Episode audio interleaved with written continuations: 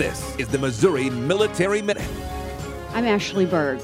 As we remember 9/11, there are also American supporters in Afghanistan who are trying to get out. Veteran and veterans advocate and activist Jason Kander is working on that now. I have friends still on the ground, and the effort to get them out is just as intense as it was, prior to American troops leaving the country. So there are a lot of different avenues that we're pursuing, everything from working with attorneys to go through the traditional immigration process to figuring out various means I can't really talk about to get them the heck out of the country. So that obviously can wear on you a little bit when you're in a place that's 9.5 hours behind the place where you're trying to get people out. So in one way or another, it's going to be a long process.